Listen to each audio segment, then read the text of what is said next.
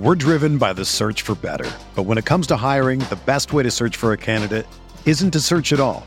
Don't search match with Indeed.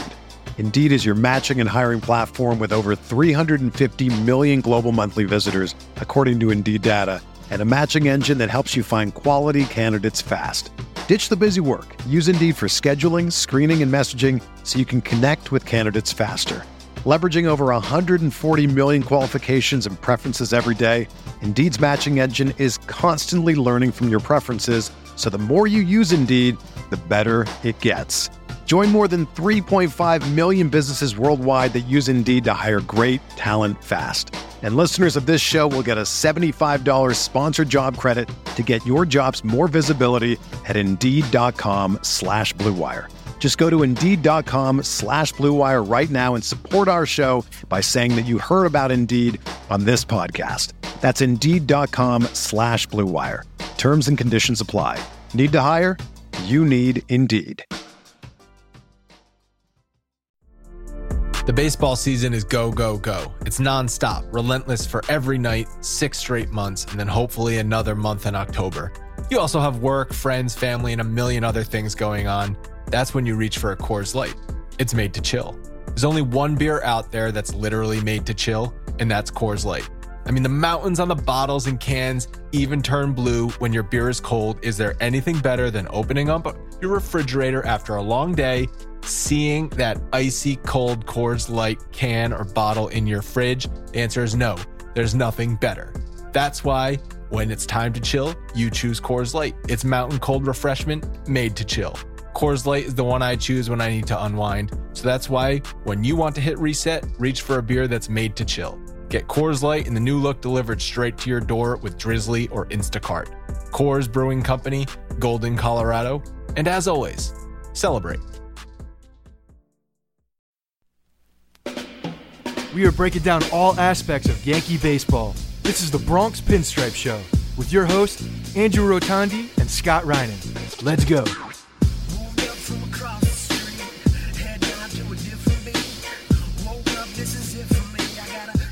What's up, everyone? Welcome to the Bronx Pinstripe Show, episode 294. Scott, how's it going this fine Sunday morning? We got another infielder. That's big news, right? Huge news. Another infielder. Not Just named what Manny. we all wanted. Not name Manny. Oh, Not name Manny. This uh, this is another wrench or another little curveball, I guess that that uh, the Yankees are throwing the fan base, the, the fan base that has no idea what's happening. Like literally, the the amount of off base reports and like and thoughts and just what everybody thought was going to happen this this off season. It, everybody's off base. It's it's it's crazy how you know how how far away from what we all thought was going to happen is actually happening. it was a long time. We're going to get into all of it. It was a long time narrative, basically, since they started offloading payroll in the 2016 season. Everyone was eyeballing this offseason. And I'm not quite sure if it was uh, fans overhyping it, fans creating that narrative, if it was the media creating that narrative, or if it was the Yankees selling their fan base on, hey, we're giving up on this season, the 2016 season, in order to prep for a big offseason in a couple years. And I don't I don't know if that was just spun out of control by by fans and media or if the Yankees just changed their plan. I don't really know what happened, but yeah, a lot of people pissed off about this DJ LeMahieu signing. Which is crazy though, because it's it's not anything about LeMahieu as a player. It's just who he's not.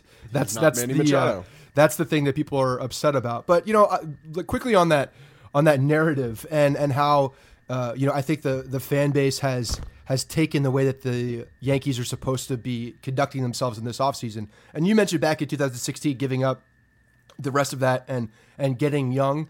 Well, they did that. They they amplify. They they ramped up the process of of quote rebuilding or retooling or whatever you want to call it, and got very young and got uh, a bunch of young talent as they were having some of these this wave of young talent come up through the Yankee system. So the fact that they were talking about it, I was reading like some of the old quotes that they were uh, that you know our, our boy Hal and some of these other guys were throwing out there. But a lot of it was saying that they're making these moves so that they can be flexible and and do uh, and, and be in position to make moves later. Speaking about this free agent class too, and I think when everybody sees that, they're like, oh, they you know they they run with that in their own head and they say, well, they're going to spend you know as much money as possible to get as much talent as possible, and that's just not the case.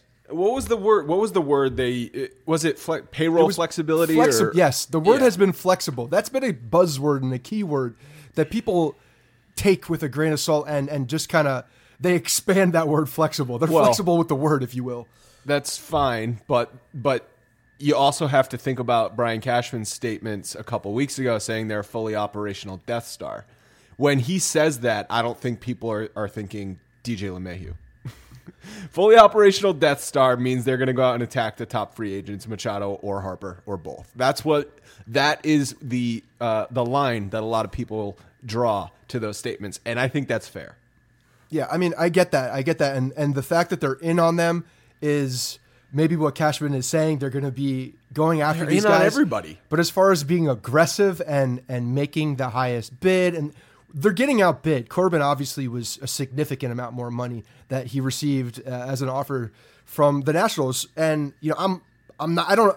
I don't blame them for not going to what the, the Nationals paid for, for Patrick No, Corbin, honestly. no, but when you're looking at these that. Machado things, the problem with all this right now, here's here's the big issue I, I, I see. Nobody has any goddamn idea what offers are out there. No one has any idea. All of this is speculation. We don't know how much money the Chicago White Sox have offered Machado. We don't know what the Phillies have offered Machado. We don't know if there's other teams in the mix that have said they're going to offer you a contract, but they're waiting uh, until you know things are or, or the dust has settled a bit, and then they will come in with their best offer. We don't know. So all of this is just rampant, absolutely just vicious speculation on on what is happening because this is the type of thing, and like I. I would not be surprised at this point, once we've all given up complete hope, that Brian Cashman swoops in and offers, you know, one dollar. Yeah, I saw that take. I saw that spin on Friday afternoon after the LeMahieu news. People saying, "Well, now the Yankees have leverage over Machado because they can say they can sit there and t- tell his agent, "Hey, we have enough infielders. We don't even need Machado. Here's our final offer. Take it or leave it." I'm not even saying I'm not even so much on that. I'm not even so much there as that uh, this this just may not change things because Cashman may have other it's gotta ideas. change If there's Come a on. trade involved, then no, it doesn't. If there's a trade involved, yeah, I fine. That's always. But I always that's thought that that always would a- have to happen anyway. It's always on the table. We we've said that all off season with if and if they decide they want to trade Andujar, and that still to me is the the only guy they'd be willing to trade out of that infield, then yeah, of course that reopens the door for Machado. But as it stands now with the roster with uh LeMahieu, Mr. I'm going to call him Mr. French. You you good with that? Do you want to call him Mr. French or or uh, I, I I googled uh, what LeMahieu means and I think it means the Matthew. Uh, The Math- I'm, the I'm fine with either with The either. Matthew. Uh, I kind of like the nickname. Matthew. The Matthew. Yeah, the Matthew. All right, so That's like uh, a with, dumb version of LeMahieu. with the Matthew on on the roster. If Andujar's still there, there's there's no way they're signing Machado. It's just not possible. No, no, I, I I agree. But I, I, I think that the fact that um, LeMahieu's there doesn't change. i- If that were the plan, if that was the plan, i- if Machado was going to be signed, if Brian Cashman and Steinbrenner's had full intentions of signing uh, Machado and they're just waiting till their moment to, to strike, I, I, I don't believe that Andujar was going to be on this team anyway. I, I still think that if you're doing that, then you're then you're really fighting uh, another uphill battle by trying to move him into another position. You're just doing a lot of things that, that to me don't make a lot of sense. Um, when you have to see a guy struggling defensively, you don't move him around. Not that not that I don't think he could he could probably play first base to an adequate level, but at this point, like you you would want him to be working on it as well. So I don't know. I, I just I think that if the Machado if Machado was in the plans and it's still in the plans, I think Andujar is also in the plans for being traded. And and if that's the case, then this signing means nothing. It just means that they're adding more bodies. They could um they they could take kind of what I think would be a hard left here and say Andujar, you're now our DH. We're going to use Stanton a lot more in left field. He's going to be basically the everyday left fielder. And then Gardner's going to be the floating outfielder and then it would it could in theory work. yeah, I still don't see that. That to me is is probably one of the more um, one of the least available options, really, because then you're just you're loading up that DH spot, and we know that the Yankees need that DH spot to to rotate some guys in and out. Um, and then you know if, if that's the case too, then then we're completely forgetting about Clint Frazier, and he's not even on this team. Well, at this point, you don't I mean Clint Frazier is as much of an unknown as as anybody. But but to be fair, Clint Frazier currently right now is a healthy player coming into spring training. And and yes, Yes, he we had want- these, these head these had um, issues and they've lingered and such. Um, but you know, I, the best thing for that is rest. You know, it's not like so we could go and, and, and pinpoint when and how and where. So uh, right now he's a healthy player. What are your thoughts on the fact that he too is a cat guy? Yeah, I don't, like, I don't know I if you didn't saw like his. Insta- his Instagram post. He's taking selfies with his cat. He loves his cat. I mean, it's not a hairless cat like Bird, so it's not as creepy.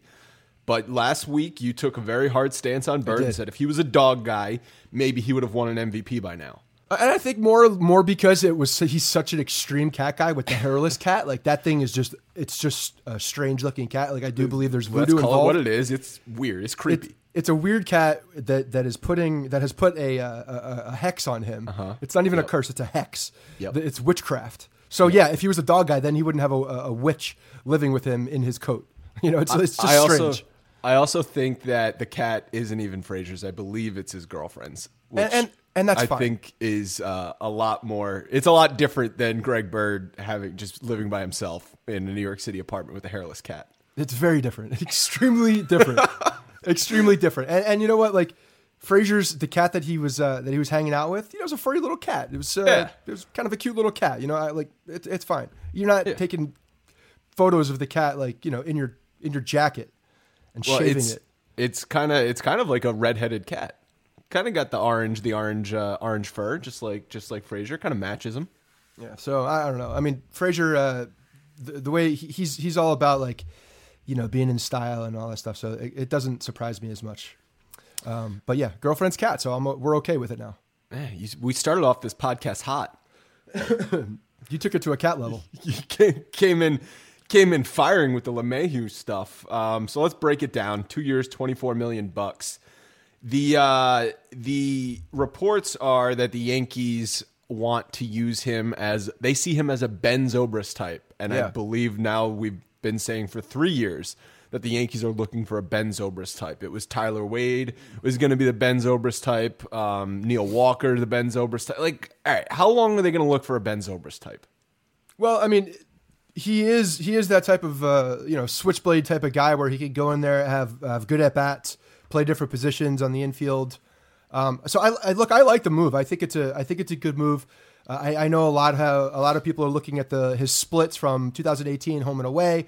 They're drastic. They're very very very different. And I know we tweeted it out on uh, on, his on career, and the Yankees career podcast. isn't great either. Yeah, I mean last year was was weird actually because his slugging last year home and road were pretty similar, Yeah. but his on base percentage and batting average on the road were way lower than they were at home.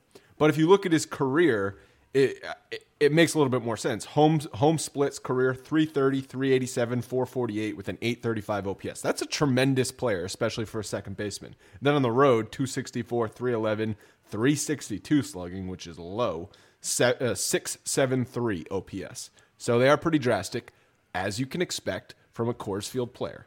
and and that's fine sometimes, you know, because we looked at someone uh, was was tweeting back, and I know this was a conversation that that we had with some other uh, people who write with Bronx Pinstripes, but look at what Aaron Judge's home splits are. Oh, I mean, they're they're even drastic more as well. drastic. Even more drastic, Yeah. So you know, I think the the Yankees identified a player that would also play well at Yankee Stadium, a guy that that can go the other way too. Um, similar similar to the way that they've they've looked at guys that you know haven't had success in other places. Uh, Luke Voit was another guy. They said, hey, this guy could go the other way. It, uh, we think his his offensive game plays to Yankee Stadium.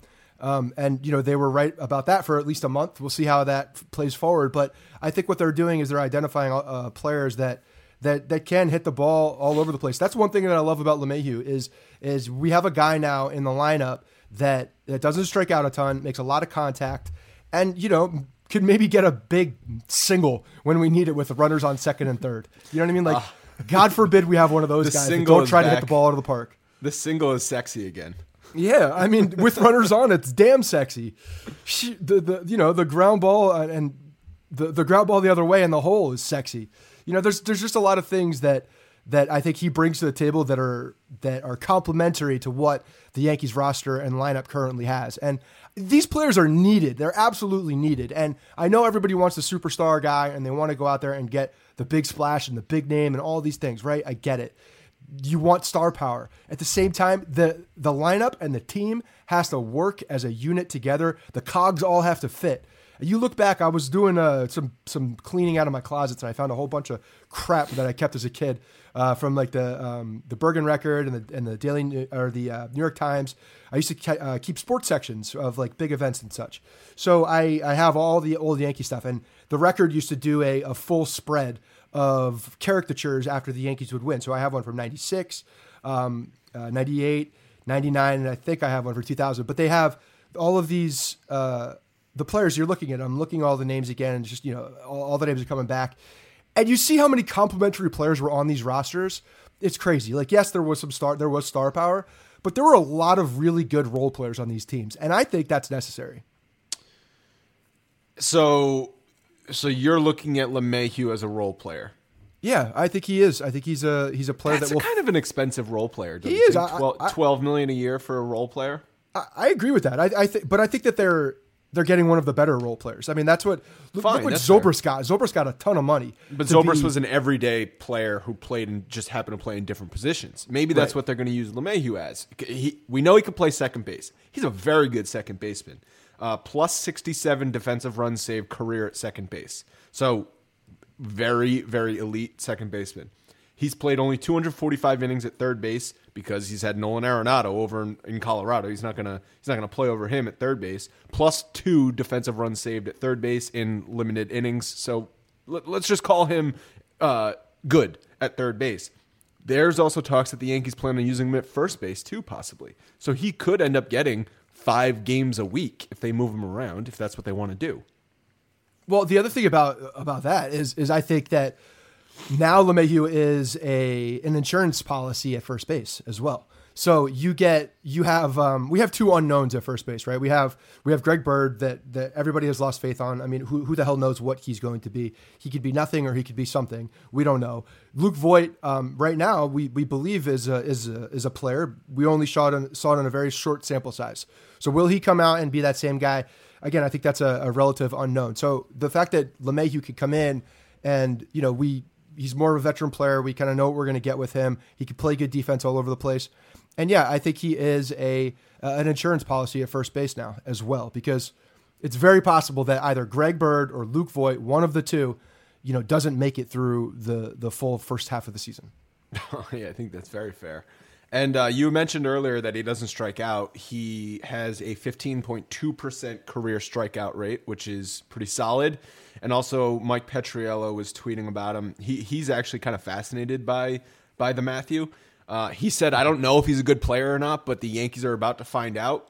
And he also is one of these players that has taken launch angle and really made it a part of his game over the last five seasons. His his uh, ground ball rates have gone down every year.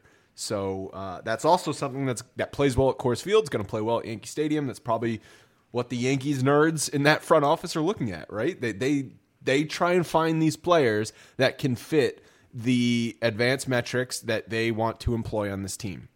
That's what they sold us. That's what they did with Luke Voit. That's what they sold us that they thought was going to be Brandon Drury. They, they, they, they keep trying to find these players that maybe other teams undervalue Yep. and and place value on them. They placed twelve million dollars a year on him, uh, and and brought him in. And and ironically, the twelve.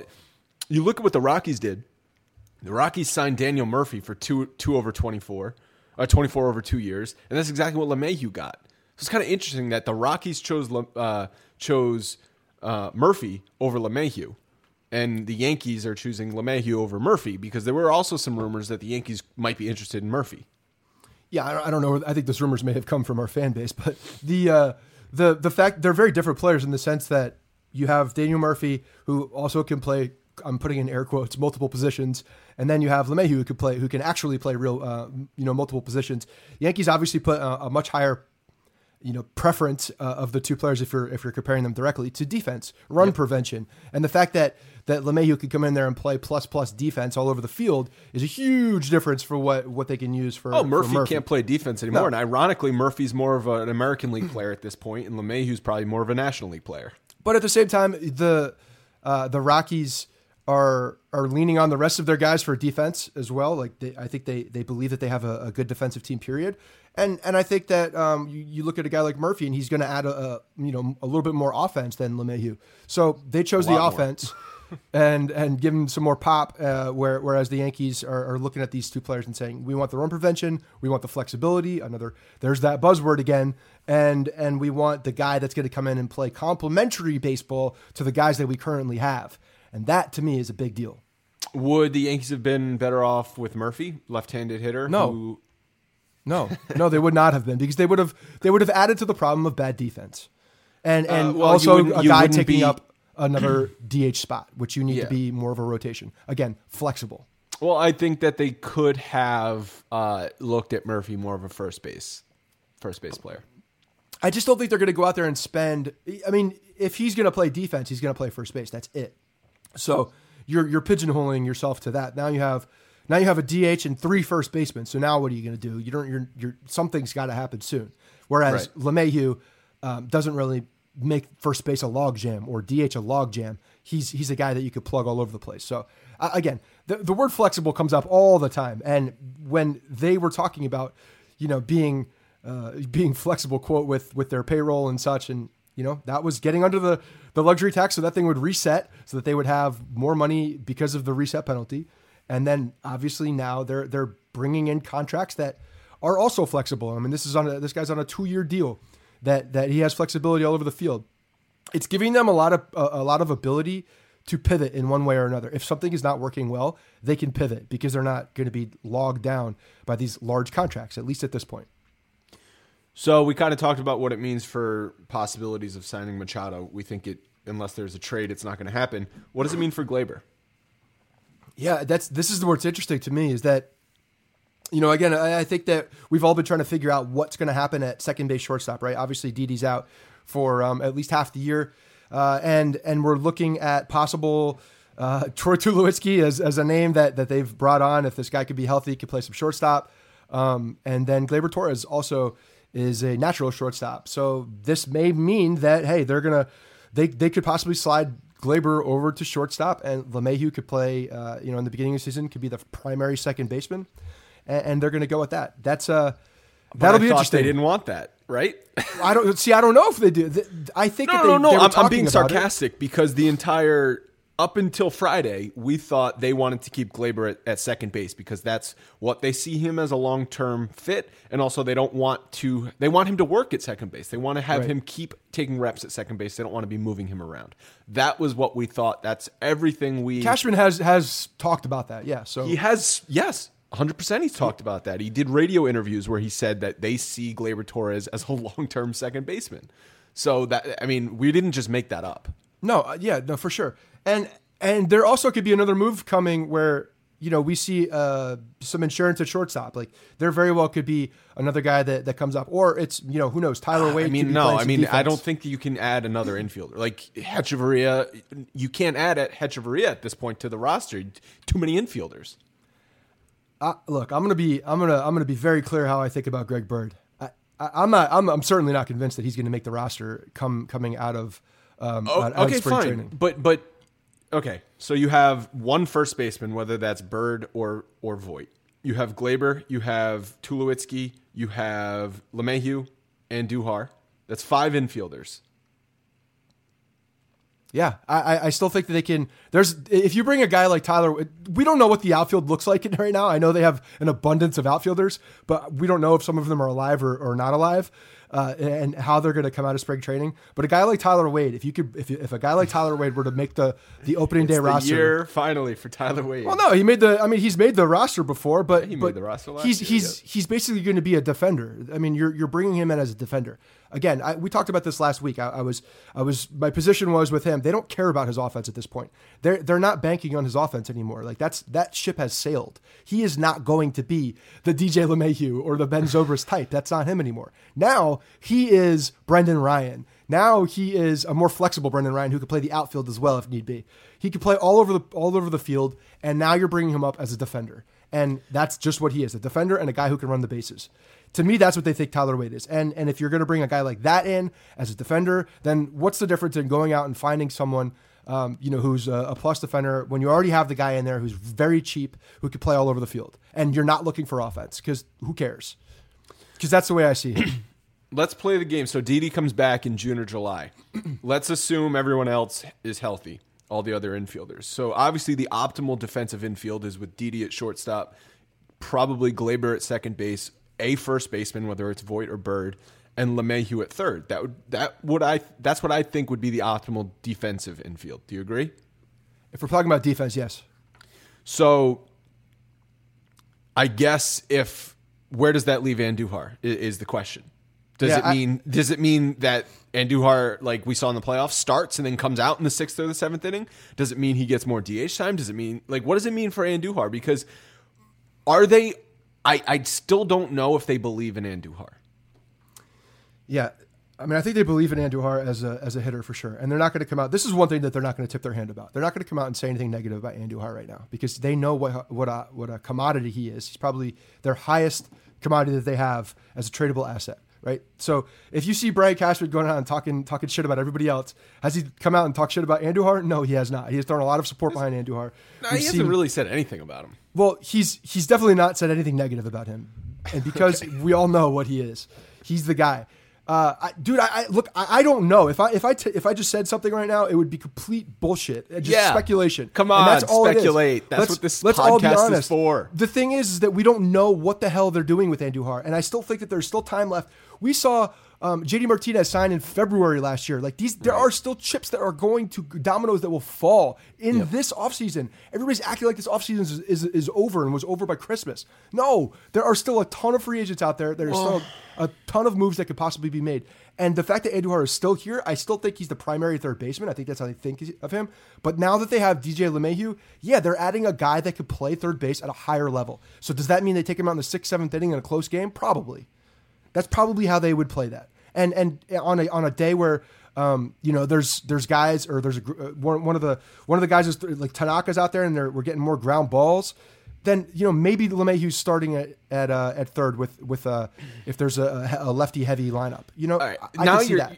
this is that is not that is not a long that's not a 162 game solution. I'm sorry. That creates a problem for your team. That means you have to carry an extra infielder just to accommodate your shitty third baseman. That's not a good plan. It's that's what you that's what you do though when you bring a Ben Zobrist type guy in there, a guy that plays all those positions. You No, no. have to have flexibility. Ben. Zobrist is a starter who just happens to play multiple positions. Okay, fair. Are they The- using LeMahieu as a starter? Or are Yes. they using him as a replacement player? Like Well, y- as Didi is out, he's going to be a starter. There's there's no doubt about it. And if he plays to his abilities, then yeah, he's going to be a starter. And whether it's at first base or third base or second base, who knows? But yeah, or or DH even. Yeah, I see him as a starter. I don't think they went out there and paid twelve million dollars for him not to be a starter. When I that when would I be- say that role would be player, asinine. when I say role player, you know, like I, I'm legitimately using that as as a, a very. Well, you uh, were talking about like the '90s players, like the role players they had in those teams, like Luis Sojo. Like that's not what I don't think they want LeMahieu to be. Luis Sojo was a guy that played one inning a night. Okay, let me let me rephrase with the way I use the way I distinct uh, as a role player. I, I see a role player as a complementary player to the. There are, there are many roles within a team, and if they're not all working together, then you're not going to get to the one place. So, as a role player, you have to be complementary to what is already on the roster. And yeah, I see LeMahieu as a complementary player. If role player could be taken out of context, and you're saying that he's just a pigeonhole guy, like a, a, like a, a base runner, and that's it. No, I see him as as the guy that could that has so much flexibility that they that he can move around. And yeah, he could be a starter every single day if you want him to be. But he's that type of guy who's going to fill the role of, of moving all over for defense purposes because he could swing the bat. Uh, you mentioned something about free agency. I actually want to bring it up. So people are acting like this offseason is over, right? Like Yeah. because Machado and Harper haven't signed, they're kind of clogging things up. Free agency is moving at a glacial pace once again. Do you think there should be some deadlines set in free agency where teams have to act by a certain date, and if they don't, then there's a penalty or or, or something in place? Because it's kind of crazy what's happening with these players, where they could be pitchers and catchers reporting and top free agents like JD Martinez last year, or uh, didn't Arrieta not sign until like late into uh into that process? I think Like, Arrieta were- was late. I think Darvish was late. There were a lot. There, there were a lot of players that were late. Alex yeah. Cobb, like these Yeah. players that were thought would go off the market in a matter of weeks, lasted the entire offseason. Do you think there needs to be something in place to to fix this process? Yeah, um, uh, Moustakas signed a one-year deal late, uh, staying in Kansas City at that point because you know he wasn't getting the multiple year offers. He took what he could get. He was like, "Shit!" I tur- Yeah, I didn't he turn down the qualifying offer of like 17 million bucks, and then ended did. up getting like like 80 percent of that or 60 percent of that. I don't remember what the ratio was what he got, but uh, he certainly didn't get what he was uh, what he what he, in my opinion, deserved on the free agent market. But yeah, I, I think a, a deadline like that would not be a bad thing. Honestly, I, I think that would it would move the owners because right now the owners are, are just they're, just waiting. They're shaking out the market. They're they're they're letting people. Uh, sweat and and maybe now they think that this might be their last offer, so their people are accepting stuff like like it, it's it's gotten to a point, and I know there's been a lot of talk all over social media about the fact. And Arrieta had that tweet we'll talk about uh, that was that was kind of cryptic. If do you have it in front of you? Yeah, he said, all of you one to three year players out there better be paying attention to what's going on in our game. You're next. And, and this, so I, I think specifically he was more talking about arbitration and how the that whole process plays out and is is really you know in the um, the the owners are playing power positions at this point. and and I think a lot of them. I think the free agent market is also delayed because of arbitration. I think every the the um, teams wanted to see where. Uh, what arbitration would happen, you know, what guys would settle, what guys were going to go to the hearings, and how that was going to all shake out, and where that money was going to. So maybe they need to move that that uh, deadline up. Maybe the arbitration needs to be moved up, and because of that, the free agent market would then um, follow suit. But uh, why not have a, a deadline for all of these things? And we have a trade deadline. Why not have a free agent deadline? Because to me, it would benefit the players and the teams by getting these guys in camp earlier or getting them solidified so they know what they're going to be doing earlier. To me, mm-hmm. when you know what your position's going to be, when you know where you're going to be the next year, it it allows you to prepare better and more specifically and, and just have peace of mind at that point. So yeah, I don't think I don't see a reason how it could hurt. Yeah, and if it's not a hard deadline, then maybe it's milestone checkpoints where if you don't sign a, if you sign a player by just let's just say December 31st, great, that deal is signed. But if then if you sign them after December 31st, there's some sort of like 10% penalty or something where you can still sign a player, but you're paying extra to something. I don't know what that would be. To, to the players union if it if it goes somewhere. I don't know where. But you just have to you can't just I don't think it's fair to the players, and I understand these players are still making millions of dollars, but it's not fair to have them wait out until February 20th or something. No, especially when pitchers and catchers are reporting, you know, even before uh, some of those some of these guys are signing and they're they're trying to start up their own major league spring training camp by themselves. Like it's crazy. They're, uh, it's it's what, what was you know transpiring last year. Um, I, you know, the, I don't know if the penalty will work because then you then you have you know possible Of course, guys there's all waiting. and- implications of it, yeah. there's just a lot of bullshit that could go along with that. But I think if you uh, impose a hard deadline and say this is the deadline, like like you do with trades, I mean, they do it with trades. Why can't they do it with free agent signings? It's it's uh you know make a decision. Pull the as long as you have ample time between arbitration settlements and uh, free agent signings, the hard deadline. I don't see the problem. Yeah, so then maybe like the You got to make sure all the arbitration money's yeah the money has to be known at that point. Obviously, the arbitration deadline was this past Friday. Right. Uh, what was that? January 11th. Why is it January 11th? Like why would why wouldn't it be like December 15th or something? Like make it a lot earlier in the off season. Yeah, I think they could make it earlier in the offseason. I think that's a that's one of the things they should do. Um, make at least the if you're doing the arbitration um, hearings, and uh, I don't know when the all the hearings have to be finalized by, so that the the money's completely in place. But you know, if you do it before the holidays, then then you going into the holidays, you know what your current uh, what your current roster is and, and how much money you're giving out as far as the arbitration guys, and then you have this free agent deadline, you know, after the new year, maybe around the time, around this January 11th time that they have for arbitration now. Um, make that the hard line and and then move forward. I don't know why it would hurt. If Harper and Machado don't get 10 years, do you think we'll ever see the mega contract again? Yeah, I mean it's uh, it's certainly not in vogue at this point. No, No, because seriously, like if you're not going to give it to these players who are 26, 27 years old and, and uh, in the top 25 players in the game on any given season, what, like when are you ever going to give out a 10 year contract? You're certainly not going to give it to a 30 year old at this point. Like Yeah. that is over with. So until the next 26 year old free agent comes around, which doesn't happen every day because you got to come up at 19 years old. So when's it going to happen? how old will Trout be when he hits free agency?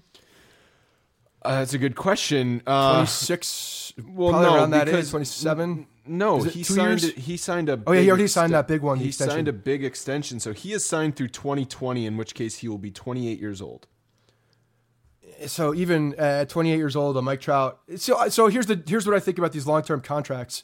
I, I don't think they're going to be. Uh, obviously, they're not prevalent. They're not going to be handed out as, as as they as they have been because I think when when people are looking back at those 10 year deals, they just they're not good for anybody but the player. That they, they fall off at the end. It's just it's not a great contract. I like. I don't like them anyway. Like I, I never liked them. You see what happened at the end of A Rod's contract. Like you have dead money at the end of it, and that's just something that the the team has to know.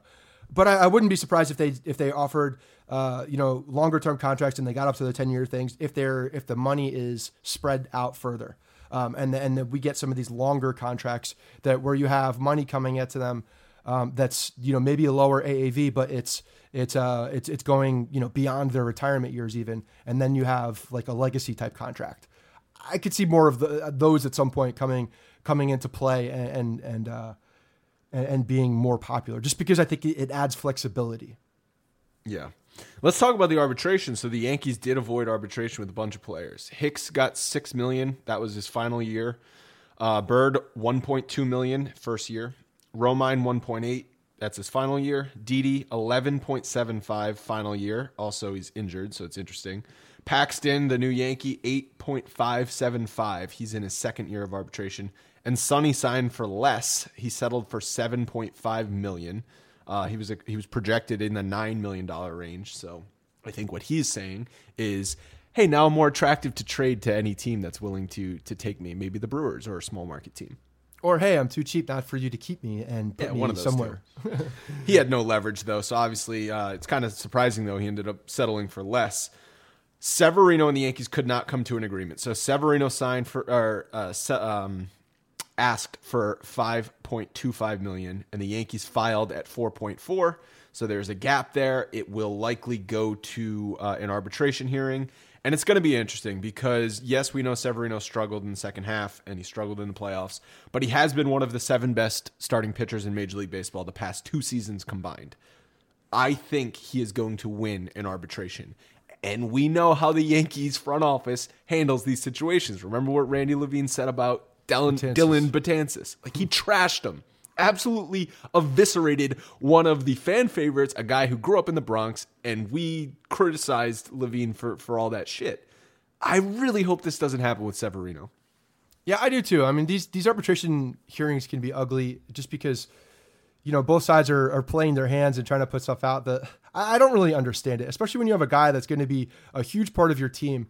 To me, it, it's you're you're adding some uh, you're just adding negativity that doesn't need to be there. When you know these guys, I understand that it's what is it? Uh, they're about twenty percent off as far as the the numbers Yeah. find find a middle ground on this. Five two five and four four at the end of the day. I mean, just find a middle. Find somewhere where you can where you can be. Uh, you don't have to go to a hearing, and you can you can come to an agreement. Like to me, this is an absolute clear. Let's come to an agreement and and make sure that both sides are happy. But each side is is is standing on the principle of the matter. I guess so. And and honestly, if this is if I'm the Yankees on here, like I'm coming closer to Severino because he is a very large part of the future. That's what they believe. They believe that they should believe it that this guy is a huge part of, of what the Yankees are going to be doing in the future, and they should uh, they shouldn't dick around. This is to me, this is just So- being this is just being too cute.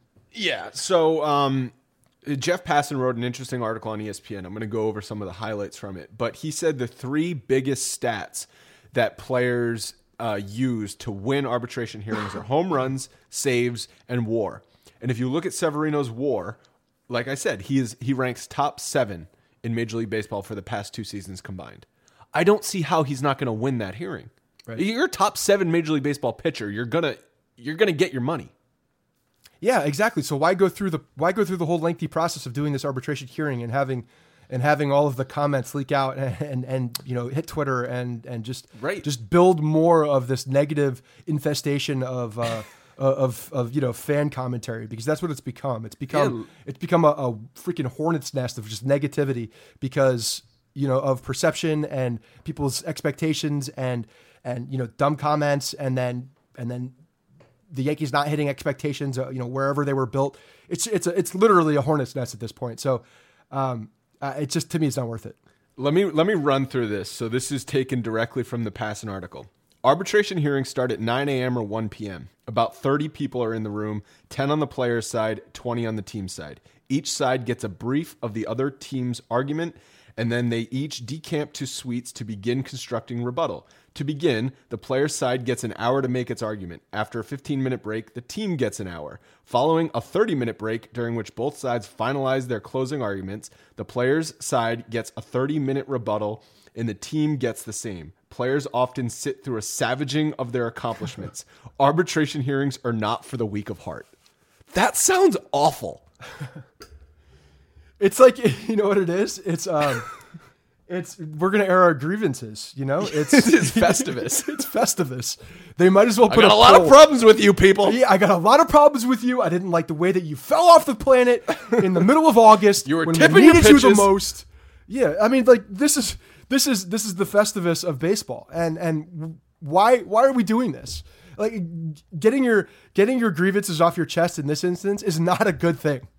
I don't over over you know in large respects and and comparison to all the other money peanuts. We're talking about peanuts here, and it's uh and not peanuts to Severino, but peanuts to the team for one of your main players, one of your one of your your pitchers that you think is going to be uh, a, a Yankee for a very long time and has been a Yankee for a very long time. Why? Right. But see, but we look at it from that standpoint and say, what the hell is the difference between five And they're finding a million and four point four? But it's the precedent, and it's also they're projecting. Then, okay, if he wins in year one, then he's going to get even more in year two, and even more in year three, and then that that sets us behind the eight ball. That's how each side is looking at it. So on a, on a, in a vacuum, I can understand it. But is this really what it, like what I just read to you? It sounds like the frickin' Hunger Games. Like, is that really what what this system is supposed to be? No, it shouldn't be. It really does. It, it sets people up for uh, just vindication, like coming at you, just just just horrible. Uh, it puts people in bad positions. Yeah, and like the And- the Betances stuff we were talking about. How do we know that the uh, evisceration and the savaging, as Passan uh, writes, didn't somehow those are great words, by the way. Great great words to describe this because that's Yeah. exactly what it sounds like. like Betances looked like a shell of himself for uh, a portion of last season. And how do we know that isn't because he had what he went through in the offseason? Like, I, I understand it shouldn't affect him on the field, but on a human nature, I understand how it could. Yeah, well, it just turns out his mechanics were off.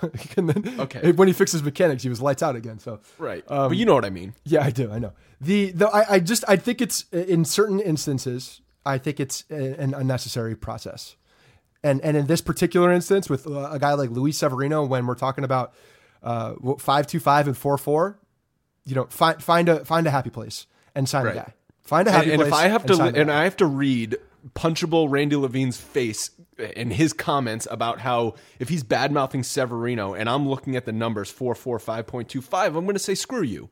I'm siding with Severino on this. Yeah, I mean, it's just too close when you're looking at a guy like Severino. And, you know, look, Betances, and I think the, one of the bigger things, too, with Betances was um, he was in a weird place with with the fact that he was not a closer, but he was also, he had filled in for a closer. Yep. And, and like, where are you? And I think that was one of the, one of the big, you know, deciding factors of, of, you know, what player are you? I don't really know. And the, the numbers don't really tell the full story of, of what you did and, and, you know, the position that you're in. And, and, you know, that's why we have guys, you look at, you look at guys all over the league that want to close. There's a reason for that because they can get a key stat like saves. And, and, and it's especially kinda if you're early in your career, it makes a lot of sense for that. But yes, the way that baseball has moved on, to, you know, past the um, the standard the, the standard metrics, the standard saves and just strikeouts and and all of these uh, ERA and and they're, they're, baseball has moved past this. Like the each the Statcast team- numbers. So it's Yes. actually interesting. Passan said that they don't use Statcast metrics for a couple of reasons. One is because uh, the teams end up usually looking better in those instances because you can always find a Statcast metric that says a player is not good. And also, you can always find a StatCast metric that says a player is good. So it's way too across the board. Like, oh, his spin rate on his fastball is this. Well, what does that mean? Does, does that means he need he deserves more money because his his uh, spin rate is is X? No. So they kind of throw those out the window, and you end up back at the more quantifiable stats: home runs, saves, WAR, and and other other uh, more I don't know what the word is archaic metrics. Uh, they're not archaic. They still tell a story. I mean, I still believe in some of those numbers, and that they can you can look at those numbers and and and still get a, a general idea of who that player is. I, I, I still believe that. Do I think that when you go through these metrics and you start narrowing it down, you could find out more specifically who he is and what he does within those numbers? Absolutely. Um, but for a guy like Betances, going back to him, it, it's it, it was uh, the the true the standard numbers that baseball history projects and that you see in the Hall of Fame and and you know on the back of baseball cards if they still exist. Those numbers didn't tell the, the full story of who Dellin Betances was that year. Right. I just keep look, laughing at the line. Players often sit through a savaging of their accomplishments. It's just so ridiculous. And uh, another interesting part of that article was uh, that it's expensive. It's an expensive process. And when you're only talking about a gap of less than a million dollars, well, if you're going to spend a couple hundred grand to win an argument, what really is the point? And teams know that. Precedent. Precedent. They no, but but see, teams know that, and then the players don't want to go sit there for five hours and get trashed. They don't want to have to spend hundred thousand dollars on lawyer fees. They just say, "Fine, I'll take the deal." Yeah, it, it needs. Passan's absolutely right. It's an archaic process that needs to be changed. The problem with baseball is it takes forever for anything to change, and and uh, move in a way that makes sense, especially on the back end business side of it.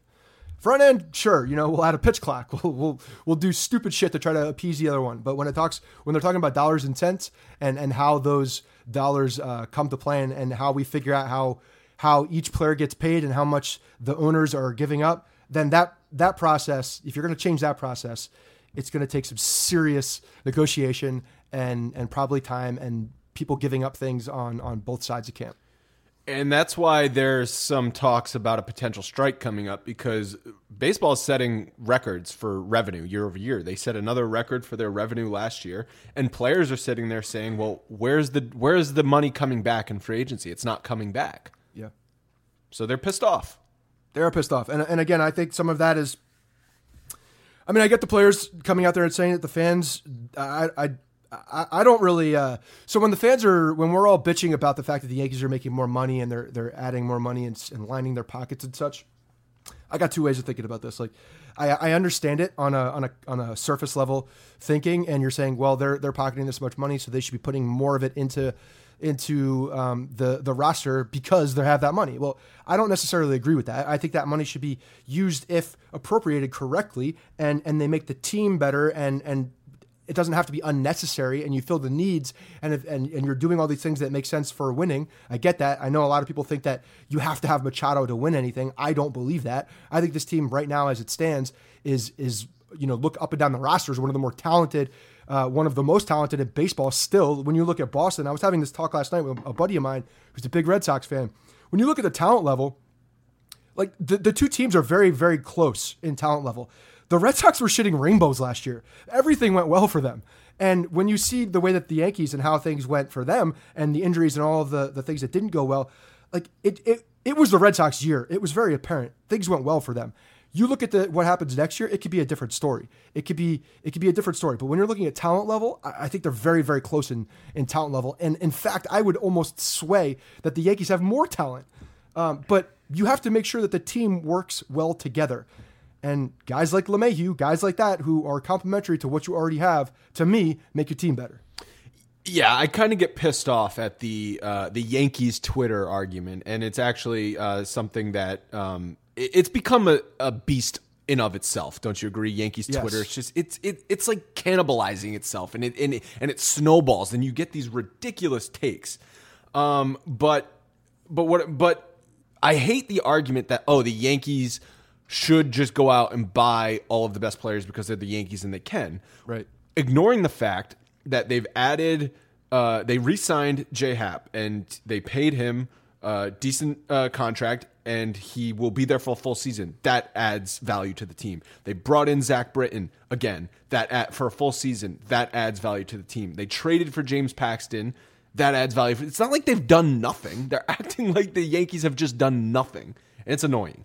You know, when you look at down, look at last year. Everybody's talking about how the Red Sox were so much better because they won the World Series, and that's the reason they won the World Series. Who was the who- answer these two questions for me? Who was the most valuable player of the ALCS? Do you remember? Uh, I know we all tuned out, but do you remember? I I don't remember who won it. It was but Jackie Bradley Jr. Oh, I was Jackie gonna- Bradley okay. Jr. I was going to say David Price because didn't he pitch in three games? he pitched ridiculous. Jackie Bradley Jr. won the award. Did anybody say that Jackie Bradley Jr. makes the Red Sox so much better and, and is is a guy that, that puts them over the top to win the ALCS You know what? or to Shit. get to the World Series? Okay, hold on. Well, I got one more. Who is the freaking MVP of the World Series? The, oh, uh, Pearce. Steve freaking Pearce. Okay? Yeah. Steve Pearce. It wasn't it wasn't JD Martinez. It wasn't Mookie Betts. It wasn't uh, Chris Sale. It or- should have been David Price, though. fine, but it wasn't. It, wasn't. wasn't. the guys where they spent a ton of money on to bring in. It was a freaking role player, Steve Pearce, who's played on every single goddamn team in the American League East. It was a guy that got hot at the right time, who who gamed up at the right time, and and played well in the World Series and in the playoffs. Like that's But- who it was. So I, I just and who did they beat? By the way, who did they beat? They beat the Dodgers. And who the frig did the Dodgers get at the trade deadline? Does anybody remember that? Because they got Manny Machado. Did they Oh, put? that's right. Did he That's put him right. over the top? No, Well, they didn't win the World on. Series. They didn't win the World Series, and that's all that we matter. That's all that matters, right? That's all we all care about is who wins the World Series. Okay, but here's a counter argument. The Red Sox ranked near the bottom in home runs in 2017. That was weird, right? Then they brought in JD Martinez and that lineup totally flipped. He changed that lineup. He was one of the best offensive players in baseball last year. Yes, I So even that. though even though he didn't win an ALCS MVP or a World Series MVP, he still carried that team offensively for 162 games to win them 108 games, to get them home field advantage, to get them in a place to get to to get him to the World Series. I understand that, but when you're looking at the difference between the two teams as far as the regular season, it could have gone either way. If the Yankees had stayed healthy, if there were a couple, Yeah, and Gary, if Gary if Gary Sanchez didn't showed loaf up and all- didn't miss two Yeah. months of the season, if if Greg Bird actually could play baseball, if Aaron Judge doesn't bang up his wrist, like yes, who knows? If Sonny Gray wasn't scared to That's death of part pitching at Yankee of Stadium. baseball, though.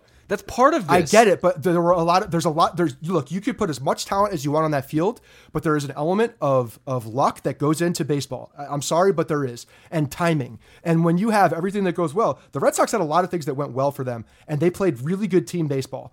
And Yeah, and, they I got credit hot them in the for playoffs, that. and Nathan and Eovaldi they got hot pitched, in the playoffs. Exactly. Nathan Eovaldi pitched like a, a Cy Young candidate for for the month of October, and who the hell saw that coming? his bionic arm turned on. They switched it on. They like they like put the little um, they, put the little magnets. It Yeah, like and the activated the T1000. fibers in his arm, and he was good.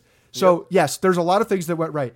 But when you're looking at the the construction of these lineups and the construction of the teams, look, th- I just don't think a guy like Machado makes makes in the grand scheme of things makes this he's a better player at third base than than Andujar. Yes, I, I get that. Offensively, I think the we will see this year if if Machado gets a full season, we'll see where I'm sorry if Andujar gets a full season, we'll see where they are offensively. Uh, Well, he- he did get a full it's season. Not What are you that much about? different. He- I know, and, and year two. different. I want to see year different. two. I want to see sorry, year two of We him. had this conversation. Uh, it, it was you, me, and Frank in, in in Facebook. You said, "Oh, they're both offensively. They're both by WAR almost the same," and and that's not true. Uh, Machado- offensive war, offensive war. That's not true. And you are at a four point five. Let me hold on. I'm going to actually look it up. So I, this my when we were talking about the conversation in the back end, I was honestly just trying to figure out like where the money, uh, how they uh, attach money and, and Fangraphs because they make the projections, how they attach the money to the to the war percentage, like and where the baseline is, where that money comes from. That's what we were trying to get to, and and the arguments were. Uh, or there wasn't even an argument. It was just like identifying where Andujar was as an offensive war player and where Machado was of as an offensive war player, comparing the two and seeing how they actually line up and stack up next to each other, like directly next to each other. Um, not looking at the defense because we know what the defense was and we don't know where Machado is going to play if it's going to be third base. But when you're looking at the two players, I want to see what year two brings for for offensively and how these guys are. My point is is that when Machado was was brought over to the Dodgers and he made that team that much better for the second half of the year, they still couldn't get to the promised land. Yes, they he made them a better team. I think when you're talking about the the overall look and feel and numbers. But when you're talking about the playoffs and, and what you're doing, a lot of that is a crapshoot. You got to get to that point and you got to have your players play. And if you have guys who are doing the same thing up and down the lineup, then and and striking out or hitting home runs, you're going to have dry spells. You're going to see the team disappear at times, and that's what happened with the Yankees. A guy like LeMahieu could come in, put bat to ball. I think makes this team better. It changes the dynamic of the lineup. And and changes the dynamic of what they're going to do defensively and how they can how they can put a team out there um, as a run prevention team as well. There's just a lot of elements that LeMahieu now adds, and and I think they've seen where their problem was and how they're trying to change it. Like you said, you identified the Red Sox. They said we didn't hit home runs. We're going to bring in JD Martinez, who hits home runs and does that. Well, the Yankees weren't hitting in sc- with runners in scoring position. They were striking out a lot. They were hitting a lot of home runs. but where were the guys that were going back to ball? to JD Martinez. I didn't. please. I'm talking about the fit. just I'm saying because each JD team- and DJ are, are inverse of each other doesn't mean that they're gonna. have You're the crazy same- for thinking I just said that. I said that the teams identify a, a fit and a need and what they look, I know. what they're looking for. The Yankees need guys who can make contact. They Yep. need that. Yep. Uh, and Andujar's offensive WAR last year was 4.6. Tremendous. Manny Machado's was 6.6. Okay, so now we're we're quantifying that as two games. Yeah, Two wins. Yeah. two wins, two wins. Did that make a difference? I'm just saying that I'm the just players, asking a question. The, It's a simple the- question. the players are not the same. Manny Machado is a much better player at this point. What we know. I know that. That's what I said. I, I did not. I do not disagree with you. I would. I would, I would be a, in, a moron to make that argument.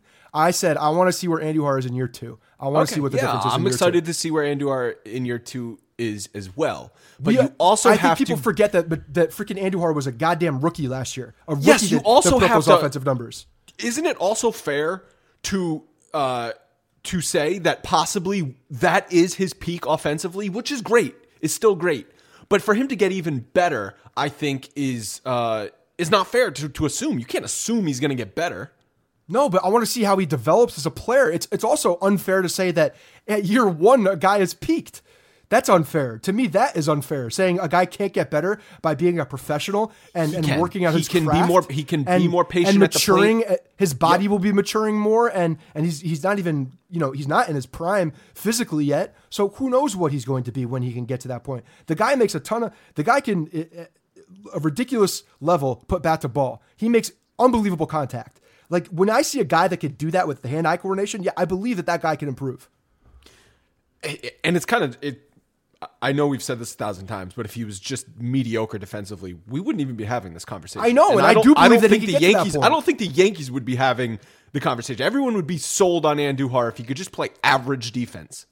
You know, that's another thing that I think goes completely under the radar with this whole waiting for 2019. Before, but when when this talk was was about, and and we were all looking forward to this free agent class and looking at Harper and looking at Machado, we all said, okay, Harper is a right fielder. Well, we have a right fielder, and he's a stud. Uh, immediately, a lot of people said, okay, not a good fit. When you looked at Machado, we're like, oh, uh, Chase Headley's playing third base right now. This is an absolute fit. We absolutely have to get him. And at that point, boom, it's done. Manny Machado is a, a New York Yankee 2019. Well, all of a sudden, Andujar comes out of absolutely nowhere. The Yankees had traded for a third baseman and and made the opening day roster as the third baseman. He had uh, 8,000 injuries that came about him. Andujar comes up and hits the lights out and completely takes everybody by storm. That changed things, I think. I think that changed the dynamic of what the team looked like. And you say, okay, now we have a guy who can actually hit. He exceeded our expectations offensively, but he's abysmal defensively. So where are we? Is he going to get better? Is he going to improve defensively? Or are now we are in a position where we have a guy who we like offensively, uh, who's a rookie who exceeded our expectations, but shit, 2019's here. We're supposed to sign Machado. What do we do? I think that shit, that was a, that was a wrench in the whole machine. Yeah, yeah, and let's also like like you just said with Jury, like he who foresaw the headaches and his vision problems, like who saw that happening. Right. So who's to say something weird doesn't happen again this year? Something weird will probably happen with somebody this year that is going to change the landscape of the roster once again. Yeah, and you know what it is? Troy Tulowitzki will be healthy. Doubtful. I quickly want to touch on Mookie Betts, and he avoided arbitration with a $20 million deal with the Red Sox, and he was in his second year of arbitration. I mean, the guy's been one of the best players in baseball for a number of years. He won MVP. He got a record amount of money for a second year player. And I think it's interesting because this is what the Yankees are going to be dealing with with Aaron Judge in a couple years. If Aaron Judge has another good season next year, he's going to be a first year arbitration player, and he's going to go to the Yankees and say, I was second in MVP two years ago. I carried your team in my sophomore season, and when I went out, you started to struggle. And I hit home runs, and that's a popular metric with these arbitration guys. Like he could be looking at a serious amount of money, And I really think that the Yankees need to think about that. And if you think the PR with Betances was bad and the potential PR with uh, Severino could be bad, can you imagine the shitstorm that will happen if the Yankees try and pull this crap with Aaron Judge? No, it'll be ugly. It will be absolutely ugly, and and I think that uh, they know that. They know that. I, I, don't know how much the Yankees are caring about their PR at this point, honestly, with the with the way that the, the fans think about things. Like, I just don't think they put that a lot of stock into that at this point because they know we'll all be there anyway. Um, but yeah, it, it could get ugly. Uh, the other thing that wouldn't surprise me is if they if they came out with a big contract for him and extended him. Uh, and I, that's point. what I want them to do because I, I don't want them to. Ha- I don't want to have to cross that bridge when he's 31 years old. Yeah. So if you're looking at a, another large contract, like maybe we see that with um, a team that's already in position, that already has a player in control, and and just puts a, a larger extension on them, and and then you go for those 10 year deals where you're you know where it's a little early where you're not at free agency yet. I, that's where I see those those longer term contracts could possibly but they're play. not happening around baseball not I mean they've they've happened in the past. They haven't happened for a while, right? They haven't but, happened but they are happening in sports. That was, that was also part of Passan's article is that players are not getting the long term extensions when you're young. You have to wait now till you're 30 and 10 years ago that was fine because you were getting 7 8 year deals in your 30s. So you're not getting that anymore. Well, so, one of the big reasons you're seeing in other sports too is because of salary caps and and uh, flexibility for these teams to stay under the cap and then still add to the team so that they're not just being dominated by one guy on, as far as uh, payroll. So that's, I mean, you see that a lot. In, you see it a lot in hockey. Um, football is a totally other, to, totally other animal as far as uh, how they're paid. It's and, apples and how and they can get dropped. I, I, yeah, but when you're talking about like hockey and basketball, like you see longer term contracts. Uh, but again, a lot of that also is is to um, to be flexible and manipulate the contract so that you spread out the cap. salary cap. Like in yeah. hockey, you see like yeah. 20 year deals to just get get around that fudgery with. But the, because of the the, the, the, tax the ta- the tax threshold, you know, there's there's an element of a cap. Now we're seeing it. I mean, it, and it's, it's working it's a, to an extent now. To an extent, it? yeah. I, I, yeah, you, I, I, think players wouldn't say that, but yeah. As yeah. far as owners, it's it's I guess it's working, and, and we're talking about uh, you know, having having good teams all over the place with with you know smaller markets. Yeah, I'd say it's working for in that instance, but I don't know. It's a, I, I find it I find it all very interesting. Really, it is. It's and it, and you could go a, a, million different ways with the way that this is by looking at the players, by looking at the, uh, the, the different unions and how strong the players union is, and then you look at a, a, you know a big market team compared to a small market team, and is the small market team you know spending what they should from what they're getting from the revenue uh, of the tax uh, penalties, and there's there's a ton of things that you could talk about this. Yeah. Uh, you want to you want some good news?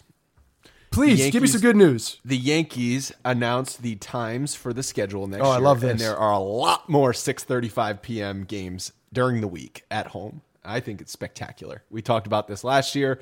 You want to trick people into the fact that games are being shorter? Just start them earlier. Yeah. Oh yeah. We're. I will play by that. I will. Uh, that that is a mirage. I will sign up for. No doubt about it. And, and just having a, a, game, what half hour early? I love it. That's yeah. a big deal. You uh, know, eleven o'clock and 10.30, uh, 10.30 uh, and ten o'clock. That's a big deal to me.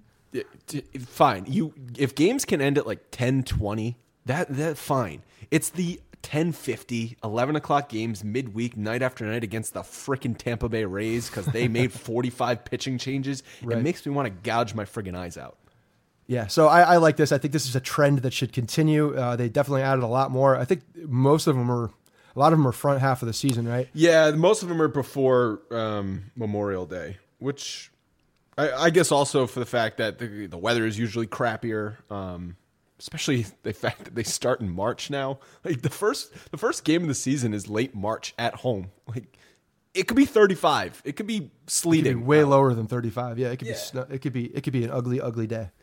Um, and there's also a couple more notes. The Yankees only go to Boston twice, and they're both four game series, and that's because of the London games, which will start at 1 o'clock in the afternoon on Saturday and 10 a.m. on Sunday. We get some breakfast baseball on the East Coast on that Sunday. Yeah, the um, fact that they um, only go twice is interesting, I think, too. It's uh, that's four a game gauntlet series, too, and we remember what happened last year in August. Yeah. Um, all right, so uh, a couple quick quick more notes before we, we wrap up. CCU talked about his health on his podcast uh, with Ruocco, and he said there, it, it sounds like it was a lot more serious than we originally thought. 90% blocked artery, and the doctors said if he had gone on that trip to London, there's a good chance he would have died. Jesus. Yeah, no, I, I don't think we we uh, we knocked down the severity of what it is. I think more of the the um, the procedure that was happening is more has become more of a routine. That's uh, I think what we are referring to. But yeah, the fact that he had a ninety percent block in the artery, like that's just scary stuff right there. So, um, very thankful, obviously that that you know he was it was caught and taken care of, um, and that he's on the mend and approved for baseball activities and all that stuff. So it sounds like he's uh, you know full steam ahead, which is very very good news. You know uh, Kevin Smith. Yeah. Yeah, he uh, he also had something I think a lot more serious than You're talking CC about like had. Uh, Silent Bob, Jay and yeah, Silent Jay, Bob, right? Jay and Silent Bob, yeah, Mall, mall rats, whatever. He had I don't know if you had he had a massive heart attack last year, and he also had a, a blocked artery, like even more severe than Sabathia. Doctors gave him like a two percent chance of living.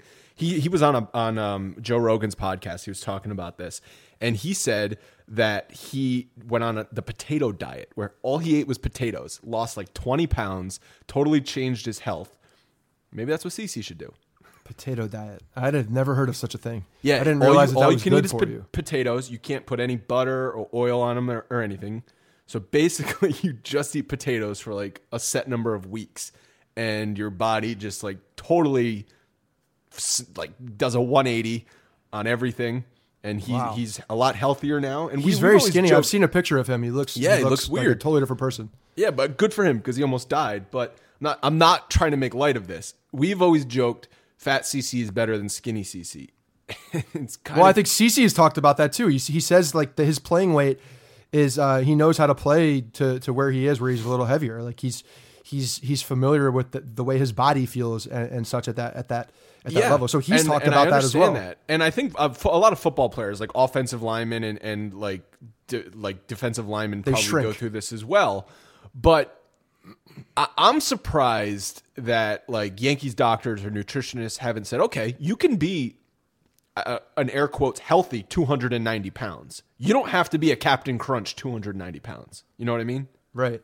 Well, I don't know if that's necessarily how I don't know how that works. I'm not, I'm no dietri- dietitian, but I think naturally, if you start eating uh, better, then then your your fat starts turning into uh, you know muscle, and you just start burning things differently. So I, whatever, I'm not even gonna get into that. I don't know. And and then as far as like where does your strength go if you're losing some of the some of the weight? Like I'm sure Kevin Smith wasn't in peak like physical condition when he lost all that weight either. Eating just potatoes doesn't sound like the most like No, well-rounded I mean, Kevin, healthy and diet. you can't even compare the two because Sabathia is an athlete and Kevin Smith Yeah, is not. exactly. That's my point. So you you have to be aware of you know where your muscle is going as well and how how other things happen. So whatever. Like I, I just want uh, CC to be healthy. If if he could play at a at a weight where he's good, um, then he should play. If if this affects if the way that he has to play at a at a level where he's not healthy and he has to eat. You know, in, in a way that that affects the way his heart is. Like I, I literally hope he just stops playing and takes care of his body for his own family. Like, And that was going to be that's my what he next. should do. That was going to be my next question. Like, I do think this has implications for 2019 CC. I agree with you, and I think if he's not playing to, a, if he's if he's playing at a different weight, you know, we saw when he lost a ton of weight and how he, he pitched, it just didn't seem like he was comfortable at there, uh, you know, playing at that weight either. So, look, I, I just hope this, I hope that CC has realized, and it seems like he really has, that first and foremost, right now he's a he's a family man, and he's got to take care of that. You know, if he could pitch to a level where he's effective uh, with the Yankees, then then then great. If not, then you know, hang him up, man All right, there's, we're going there read. no shame in him hanging him up to, to be to be healthy and and to you know to, to be with your family really And uh, we're going to read one mailbag. I just want to quickly uh, give people a reminder that the spring training event tickets are on the website. They're still for sale, correct?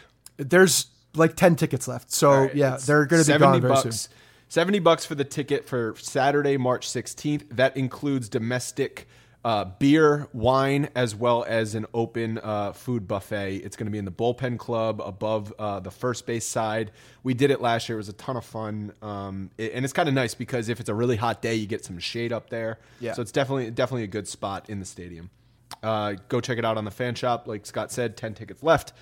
Um, all right, let's read this mailbag from Michael F. We know the Yanks are going to likely sign another infielder, so this was obviously before uh, LeMahieu. Um, but do you see them signing another outfielder, especially if one drops to a bargain price? I know Cashman rolled off the six outfielders as a justification for not signing Harper, but they had essentially the exact same depth chart last year, plus McKinney, and it seemed like it took a week for them to already feel thin. Frazier and Ellsbury hurt in spring training, Hicks and McKinney in Toronto.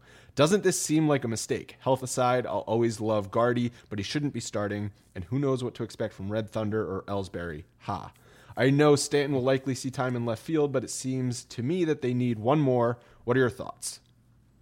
Yeah, I, I, mean, I think it's an interesting, uh, it's an interesting dilemma because you're right. When we talk about the, the, the surface level guys, the the six outfielders that he's referring to, um, it can get thin, and it did get thin. Like it, there were a lot of injuries that happened fast last year, and when you have that, and then all of a sudden you are thin, because Mike's Michael's right. Like it, it was very fast that all of a sudden we were thin in the outfield. It was when one we, series. When we saw that as a series. Deep, yeah, as as a strength, and and that's why you know I see a guy like Tyler Wade could will be playing as a uh, could play an important role in the fact that he's a good defender all over the field. Like I think that that that is a um, a, um, a, guy that that we will see like you know another switchblade that could go in there and defend. And you know who knows what we get from offensively.